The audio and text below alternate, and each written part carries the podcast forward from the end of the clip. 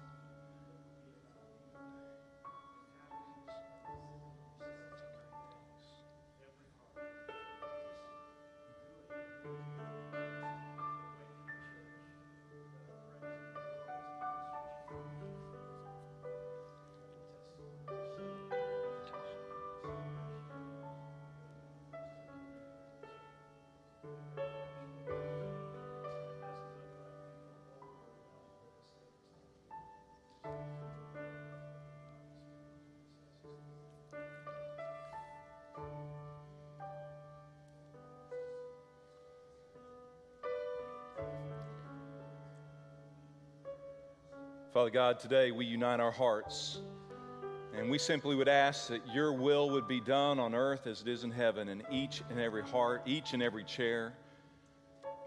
And Father, that you would in the days ahead continue to pour out your power and your supernatural grace. Lord, today we need you more than ever. And Lord, we need you to set us free from the bondage of fear from the captivity of a world system and a world's way of thinking. God, we need to be renewed in our minds, transformed into your image. So, Spirit of God, you do what you do. Change our lives this moment, this day. May we worship you in spirit and in truth. And all the chair warriors said, Amen and amen. Let's keep worshiping. Stay on your feet.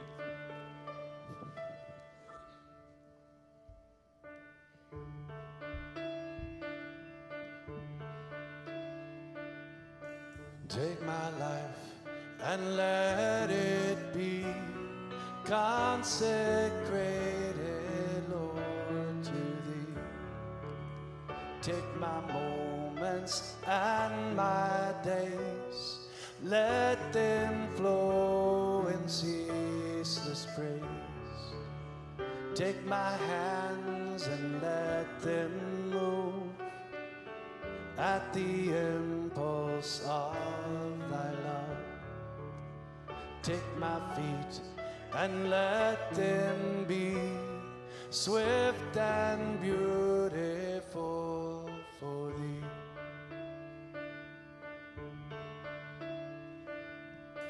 Take my voice and let me sing always only for my King. Take my lips and let them filled with messages from thee. Take my silver and my gold, not a mite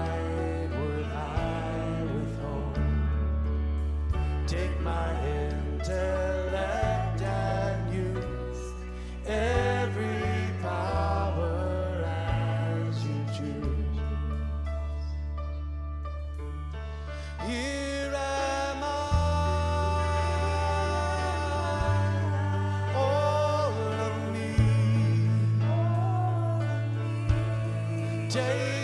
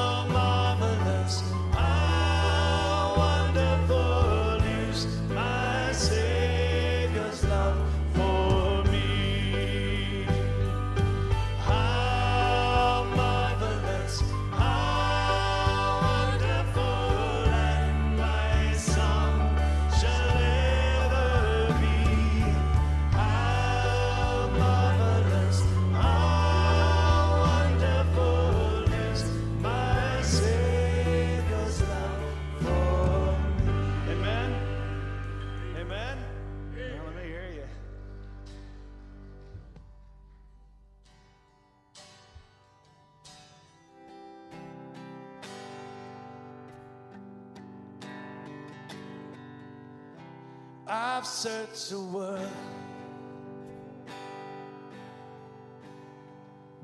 but it couldn't fill me. Mine's empty praise and treasures that fade are never enough. Then you came along. back together. Every desire is now satisfied here in your love. Oh, there's nothing.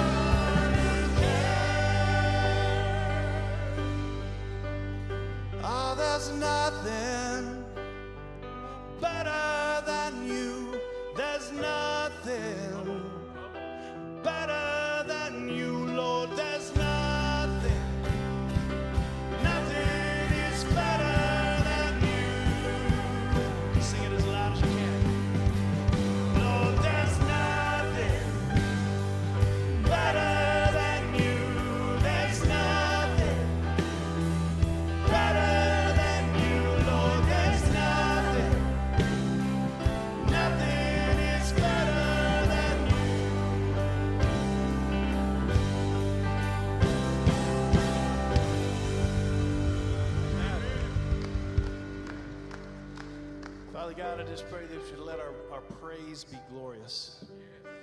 That you would let our thanksgiving be not only a discipline, but a recognition of your provision. Father, I think, I think probably all of us in our lifetime have, have just really prayed for a place to be, a church, the gathering of the church where we are surrounded by people of like mind, of like conviction, people who have known and know and live in your salvation.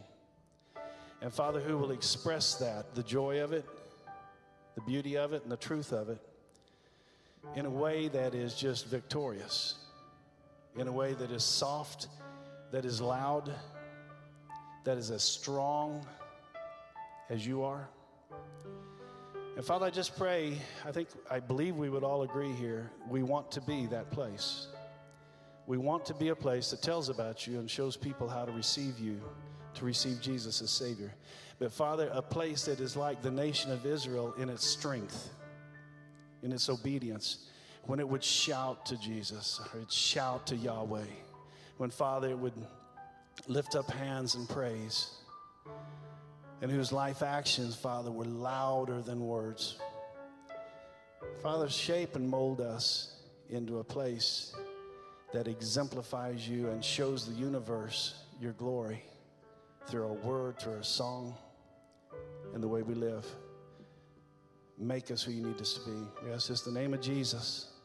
God's people said, Amen. Have a seat.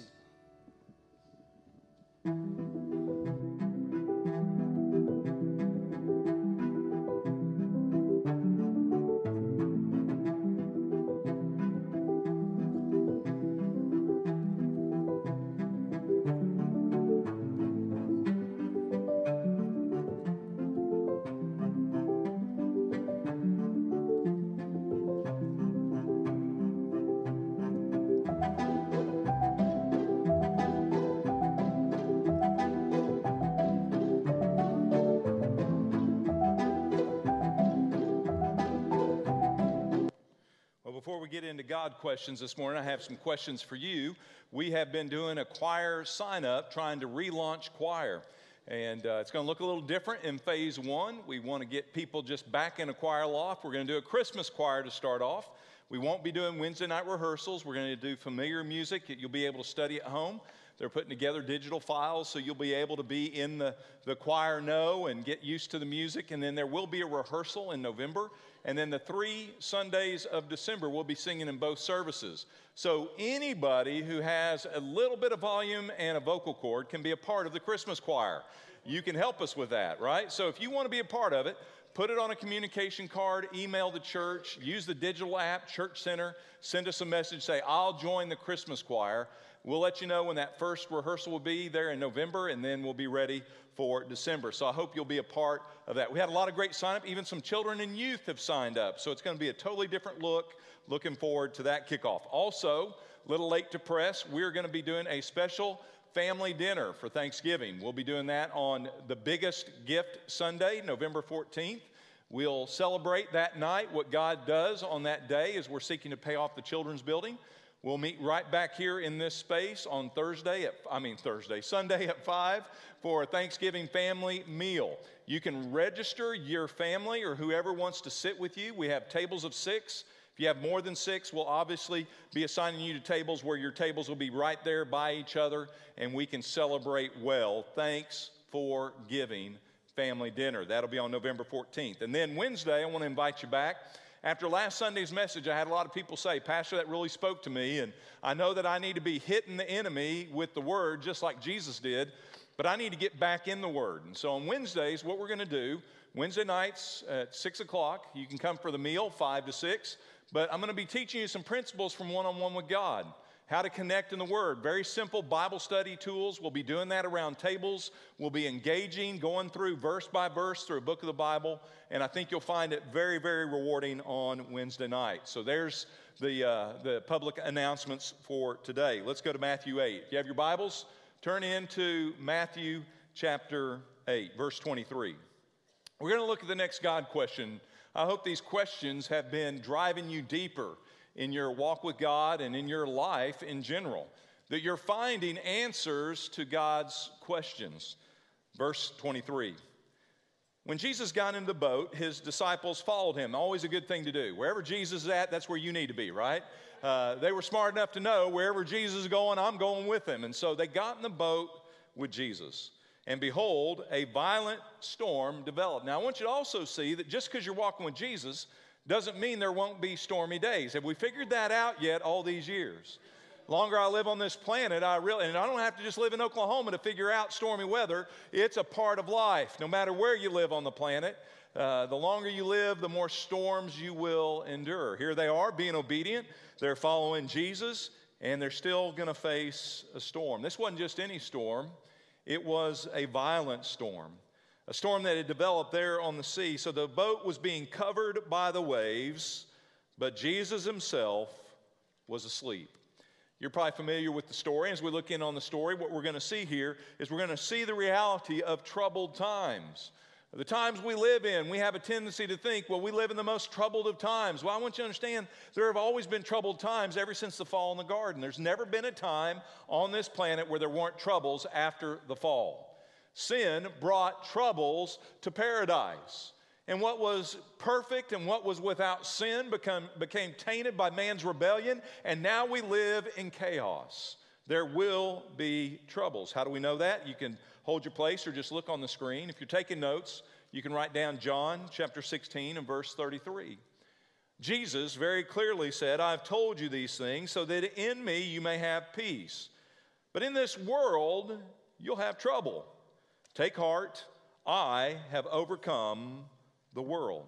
Jesus said, Listen, know this, you will have trouble. In this world, you're going to have trouble. Now, that's not because you're bad, although I can tell you this when we are bad, the troubles are doubled. Have you we figured that one out yet? But even when we aren't doing bad or aren't heading down a bad path, we can still experience trouble. Why? Because this world has been corrupted by man's sin. There will be troubles. But can you have peace in times of trouble? Can you know a joy when things are falling apart? Can we experience a different reality than the reality of this planet? Well, did you miss what Jesus said? Take a look at it. Back up in verse 33 there. I'll even highlight it on the screen. Look what he said. I've told you these things that so in me you may have peace. In me you may have peace. Now you got two possibilities today. You can live in your troubles. You can live under your circumstances. I love that. You ask somebody, how you doing? Uh-huh, pretty good under these circumstances. Well, why are we living under the circumstances? Jesus said those circumstances are always going to be there. You're always going to have troubles. This world is a mess. But know this you don't have to live in the troubles of this world. You can choose to live differently. You can live in me. And when you are in me, no matter the fact of where you're standing on this planet, even though there's troubles all around you, in me you have what?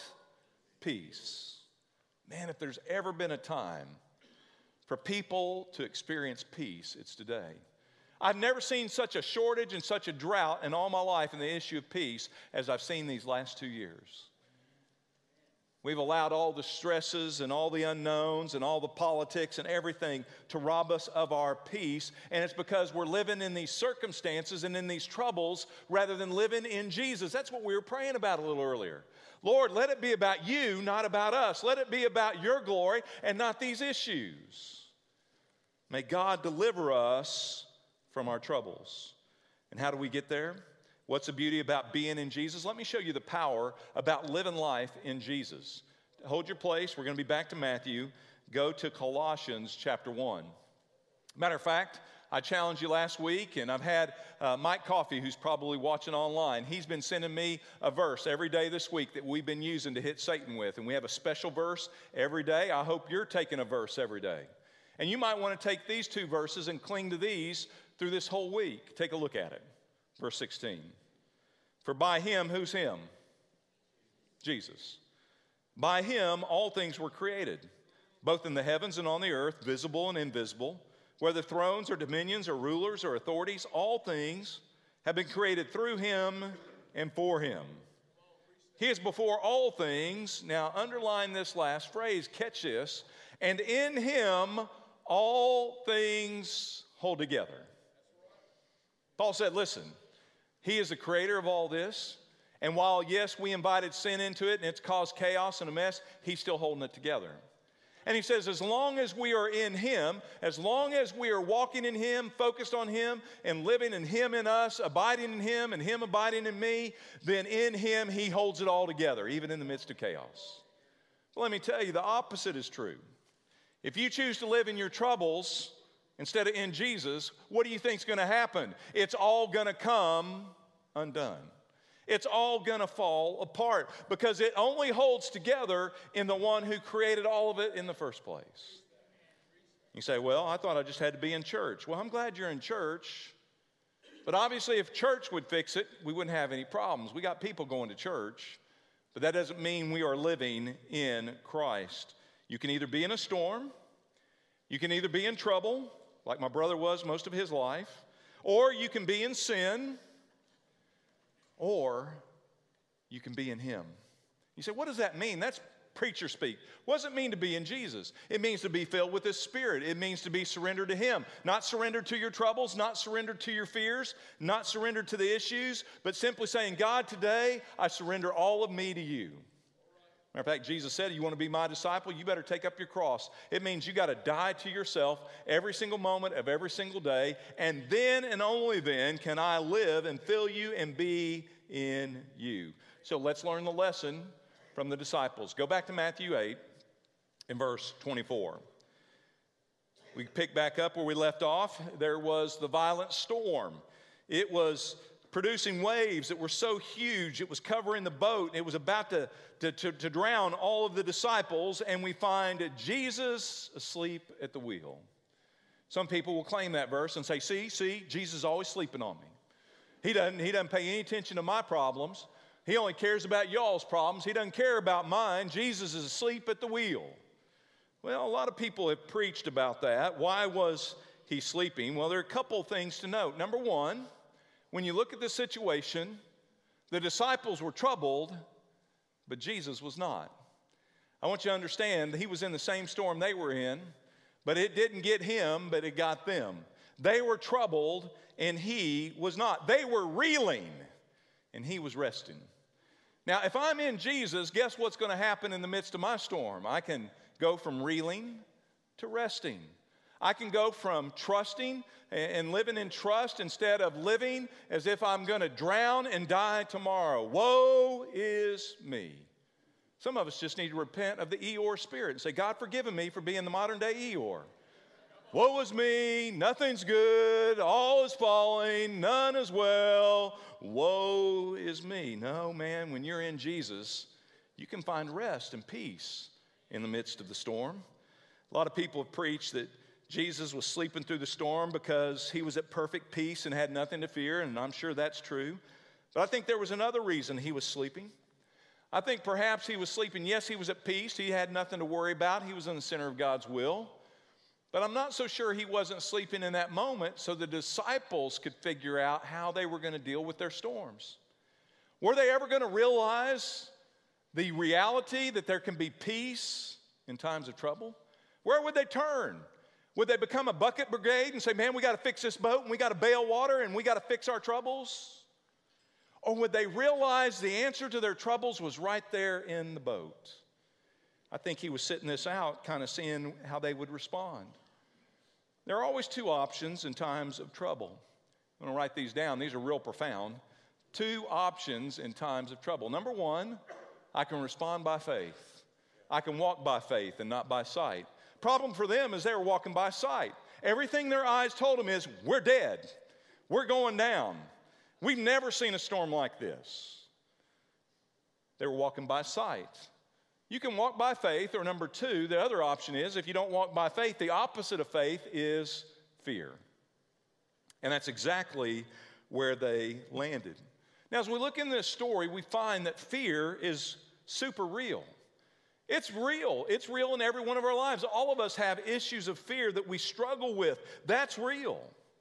But even though fear is a real thing in our life, it doesn't have to become our reality. This was a fearful situation. It was overwhelming, it was beyond their expertise. And think about all the things you have feared over your lifetime and all the energy you've given to those fears, and how many times did those fears ever win? I'm still bitter at that monster that lived under my bed all those years when I was a little kid, robbing me of my sleep, getting me all freaked out at night, and he never once showed his face. Oh, I could smell him, and I could, I could sense he was there. And I let that dude live under my bed way too long. Not one time did he ever rear his face. I've told you before how I was paralyzed by the fear of speaking in front of people for a number of years, from my eighth grade year all the way into college, scared to death to speak in front of people because of a paralyzing event I had back at school. I said, God, I'll never speak in front of people ever again. I'm glad he was asleep when I said that. God will take you through your times of trouble. He will give you a peace to give you the ability to live by faith and not by your fears. You know, the scriptures have over 365 different times it says, Do not fear. I was able to do the math. That's more than one per day for each day of the year. In other words, every day you wake up, there's the Lord reminding us hey, don't give in to fear. Don't let that be your monster. Don't let that be your boss. Walk by faith. Have peace, even though you will have troubles. It's pretty interesting when you take a look at the issue of fear. Where did it come from? In Genesis chapter 3, you don't have to turn there, but you know the story. Adam and Eve brought in the spirit of fear. Before the fall, before their disobedience, there was no fear. They walked with God. They had peace with God. They had paradise. They had peace in paradise. They had no troubles. And they blew it because they wanted an exotic dessert. How many of us have blown it over dessert? Come on. It looks good, tastes good, sounds good. And the Bible says that right after that moment, after they took, all of a sudden everything changed. Now they lived in chaos. Now there was trouble. They lost their righteousness. They were now naked. Just natural man, spiritually dead. And they realized they were in trouble. And they heard the sound of God walking in the garden in the cool of the day, and they hid themselves from the presence of the Lord. If you go back and you read, it says that they were hiding, and that's when God asked the first question. We studied that to start the series Adam, where are you? Adam was at least real. In his troubles, he got real with God, and I hope this morning you will get real with God. Because Adam and Eve found what they were missing when they got real in their fear. They were trembling and they were hiding. And listen to what he said. He said, I heard the sound of you in the garden, and I was afraid because I was naked. I disobeyed you. And I knew I was going to face the consequences. You told me if I did that, I'd die. And Lord, I'm afraid. But in the midst of his trouble, at least Adam got real. He didn't let the fear be his reality. He got real with God in the midst of his fear. Could we do that this morning? Could we get real with God and say, God, this fear is crippling me. God, this fear that is coming to my life is destroying me. Could we deal with our fears? See, if you don't, as they didn't in their beginning journey here, fear causes you to live in darkness. You go darker, and things get darker. When I let fear be the God of my circumstance, it causes me to distance from God. Instead of walking with God, they went and hid from God. When I allow fear to rule and reign in my life, it separates me from the peace of God. So, how do I get real in times of trouble? Let's go back to our story, Matthew chapter 8. We're going to wrap it up. Everybody's good? Matthew chapter 8. Still got joy? Verse 25. And so here we look at it. We find that fear is misplaced faith. In this case, the disciples' faith was in the storm. These experts had drawn a conclusion that we're going to die, we're going to drown. So, what were they doing? They were placing their faith in the storm. The storm was bigger than their God. They had no faith in their boat. They had no faith in their own expertise to handle that boat on the sea. And they had no faith that the one who was in the boat with them was sufficient for their problem. Now, you may know all the Sunday school answers, just like the disciples. And you may know Jesus will never leave you or forsake you. And yet, the enemy wants to convince you that your troubles are way bigger than Jesus even cares, Jesus even knows, or Jesus can even do anything about it. It's a lie from the enemy. And they were listening to the voice of the enemy in that moment. But watch this, verse 25. And they came to Jesus and they woke him up, saying, Save us, Lord, we are perishing. And he said to them, Here comes the question. Here's a question we all got to ask ourselves. Jesus asked him a very simple question. He didn't say, Why'd you wake me up? Man, how many times have I said that to my kids through the years? What are you doing? Didn't you see I was sleeping? Why'd you wake me up? Go back to bed. That wasn't his question. His question is, Why are you afraid? Why are you afraid?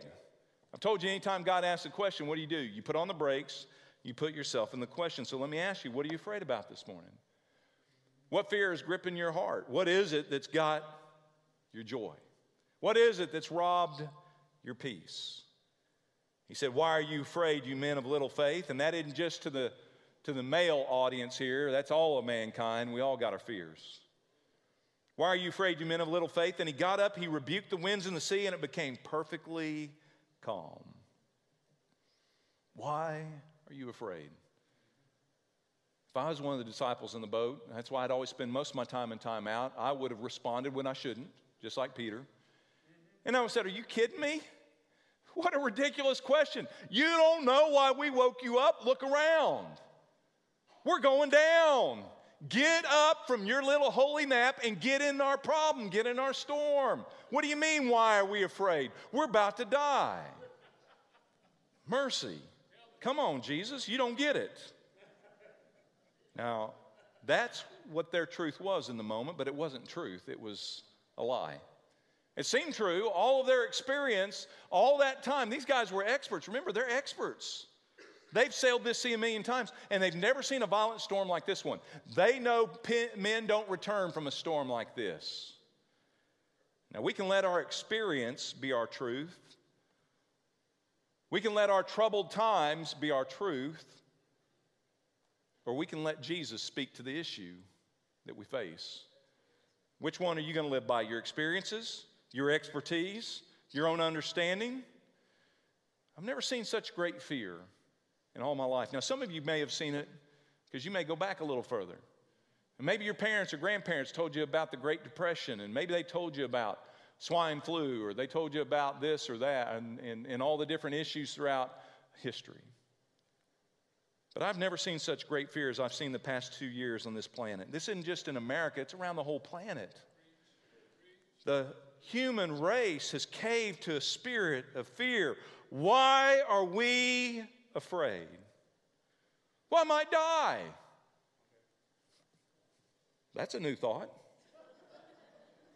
Have we learned that none of us are guaranteed tomorrow? It doesn't take a virus.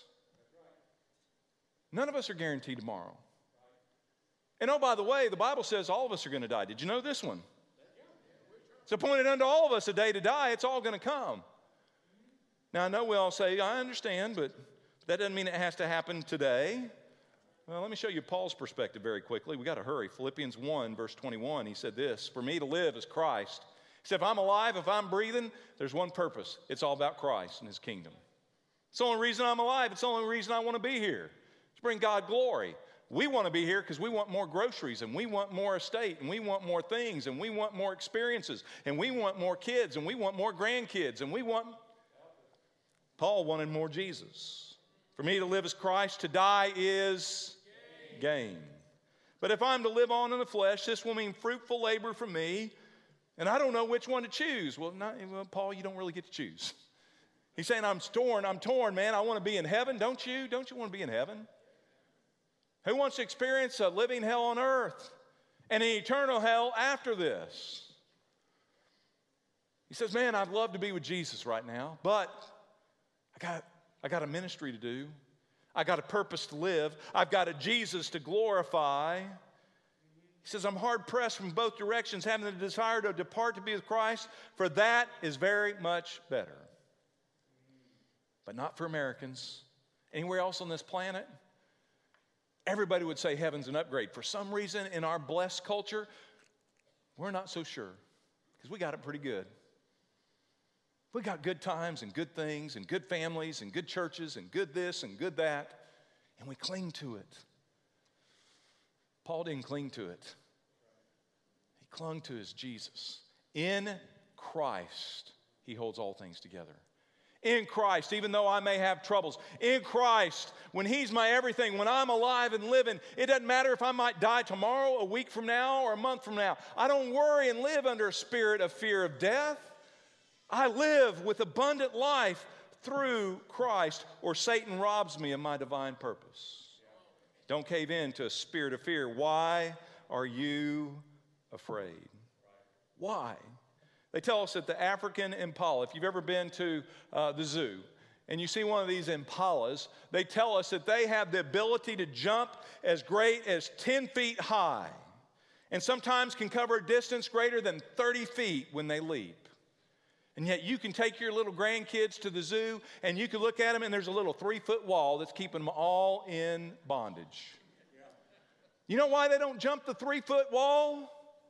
Because they have learned that if they can't see where their feet will land, they won't move. There's a lot of people paralyzed in fear. Unless I can see what tomorrow brings, unless I can see what's going on, unless I can know. You gonna live in fear? You gonna live in that bondage? We're about done. We're closer than we've ever been. Look at verse 26, Matthew 8. Why are you afraid it's gonna go another 15 minutes? Why are you afraid? Don't be afraid.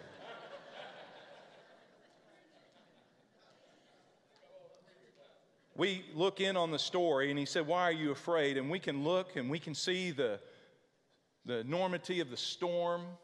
We can look at this story and we can see the fear of the disciples and their great fear. And in reality, as I said earlier, fear is real. The disciples were real. And even though they had seen Jesus do miracles countless times, they still struggled with their doubts and fears, and so will we. The question is, what are we going to do in our times of trouble? And don't let the enemy beat you up and say, Well, look at you, little one of faith. Where's your faith? Don't let them pile drive you, but instead learn from the disciples and at least do what they did. At least realize this don't look at the storm and don't look at their fear. I want you to see what they did. They at least were smart enough to run to Jesus. Oh man, I would have been fighting for the biggest inner tube, wouldn't you? I, I, would have been going for the biggest life jacket. I'd be, I'd be worried about saving my, I'd, I'd be developing a plan for surviving the storm, right? And I would have found all the resources and done whatever I could to survive the storm. You know what they did? They ran to Jesus. They simply went to Jesus. What about this morning? You going to leave here the same way you came in? Going to leave in your troubles? You gonna let fear keep you bound up? Or would you be willing to run to Jesus this morning? Would you be willing to say, Jesus, help me? Would you be willing to acknowledge and get real and say, God, I feel like I'm drowning?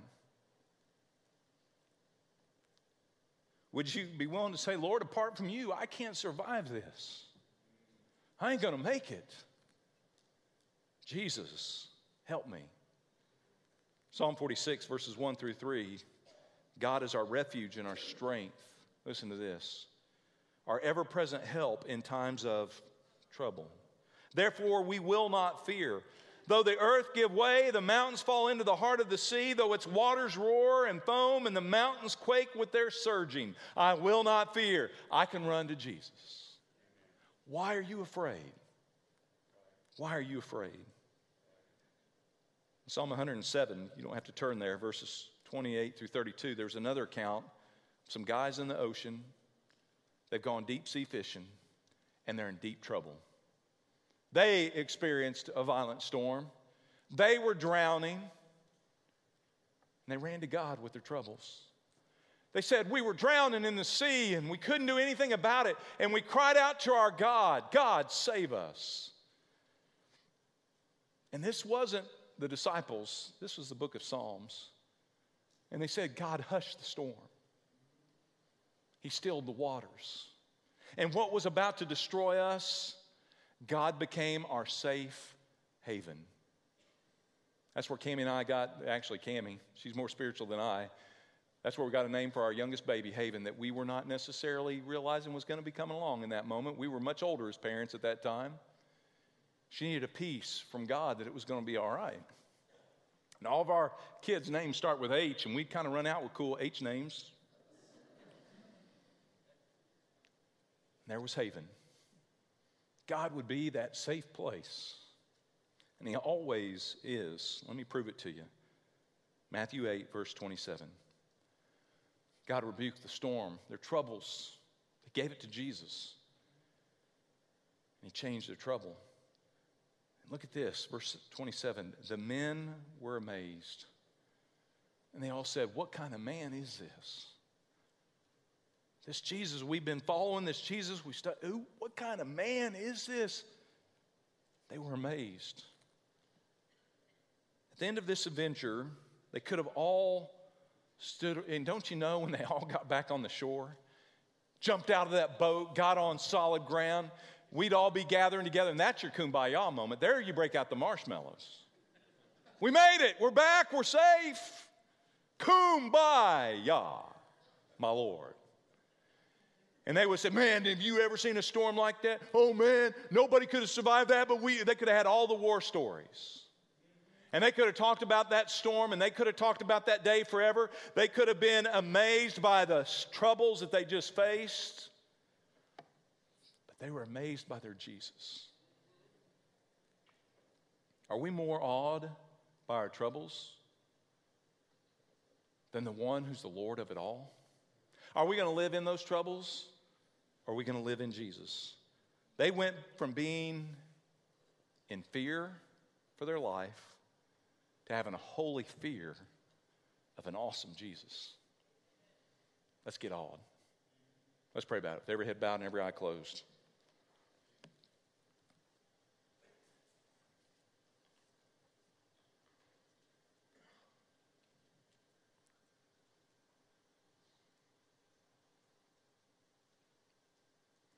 Letting it be silent for a moment because most of us haven't had silence in a long, long time. The storm has been waging and raging. It has been loud and violent.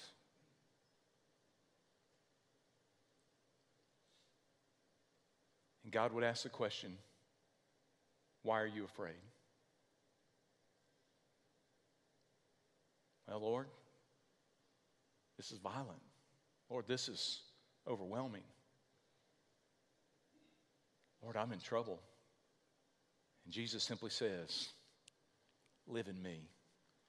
In me, you can have peace, even though in this world you'll have trouble. So do what the disciples did right now name the fear, recognize it, get real with God. Say, God, I'm afraid of this. I'm afraid, and name it. Name your storm. Get real. But wake up, Jesus. Say, Lord, I give it to you. I give you my trouble. I'm not going to let it own me anymore. I'm not going to live in this trouble anymore. I'm not going to live in this fear. God, I release it to you. God, take my storm. And He will silence it right now. In this very moment, He will give you the desires of your heart if you let Him. Now, I would tell you there may be somebody here, and maybe it's right for you to have fear of death. Because if you died in this moment, you wouldn't spend eternity with God. Just because you're sitting in church doesn't make you right with God. You have to be in Christ Jesus. In Him, all things are held together. If you haven't placed your faith in Christ, if you've never asked for His forgiveness, and that means giving control of your life to Him and believing in your heart, if you've never done that, I'd be scared to death. Give your life to Jesus. If that's you online right now, you can email us and say, I need Jesus. How can I know that I have eternal life? We'd love to respond. Email us at ministry at pcbc.tv. If you're in this room, there'll be staff here at the front. There'll be some who are coming and praying. There'll be some who come to this altar and lay their fears down right here this morning. You can come and find a staff member and say, I need Jesus. I need a church home. I need somebody to pray with me. I'm going to pray over us. And more importantly, if you need to make your chair an altar, you can turn around and kneel there and surrender your fear. If you want to come to the altar with others and just flood this altar and say, God, I'm laying it down. I'm giving you the storm. I'm giving you my troubles. You can do that. Lord, be blessed as we respond to your voice and your word. God, as we allow you to be the Lord of our storm and our fears. God, as we come running to you, God, may you silence those troubles that are crippling us. Holy Spirit, change our hearts now. For we ask it in Jesus' name. Amen.